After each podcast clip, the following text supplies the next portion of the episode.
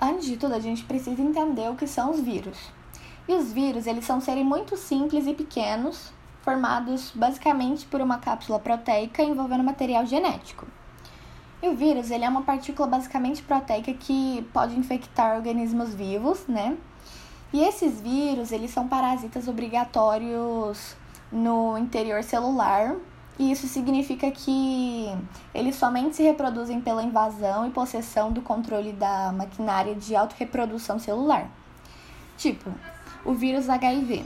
Ele é um retrovírus, classificado na subfamília dos, acho que, Lentiviridae, acho que é isso.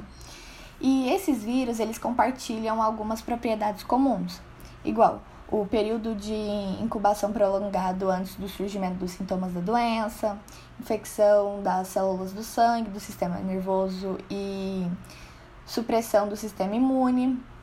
E ele é um vírus da imuno, é, imunodeficiência humana.